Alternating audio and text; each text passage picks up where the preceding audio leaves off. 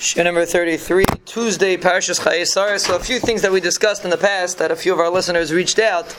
Number one is regarding you, uh, uh, if you use the kais Friday night and you want to use it again Shabbos day and you don't want to wash it out. So we mentioned because it's dirty, the halacha is you should have to wash it out. So actually it's interesting that some place can say you're not mechuyev to wash it out because they compare it to a very interesting halacha.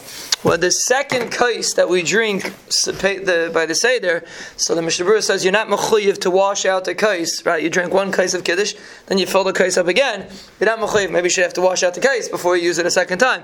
The Mishmur says you're not mechuyev to wash it out. So the shaila is what the svar is. Why shouldn't you have to wash it out?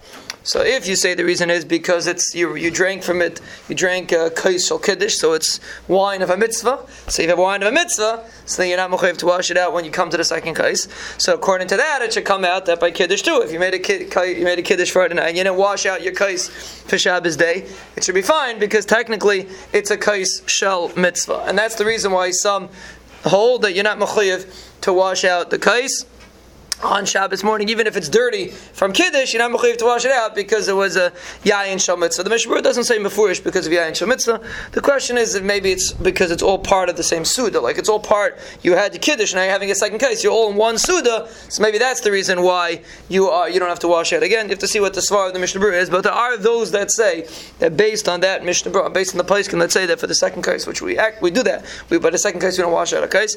And the reason is, if you, if you say the reason is, but just just because it's a mitzvah, then maybe you wouldn't be mechuyev to do it Shabbos morning. I think the problem minig is to wash it out. It's not maybe for hygienic reasons, but the minig is to wash it out.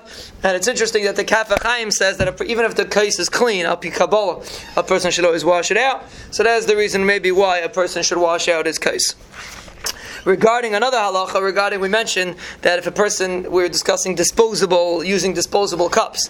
So we mentioned something I heard that if you put one cup inside the other, you use two hard disposable cups that maybe is more chashiv. Lamais, I did research on that, and apparently it's just something that the minig ha'olam is. I haven't found any credible source for such an hug. I heard it over once, but I looked around. I didn't find anyone that says it, and seemingly in svar, it's a little bit of a shvar thing to say because if one case, one plastic cup is not chashiv, what's the mile of putting? T- the svar is the mile of putting two is because you're not going to throw out two cases. You only throw out one. But again, the, you're only using one as the case, even if you have one in the other.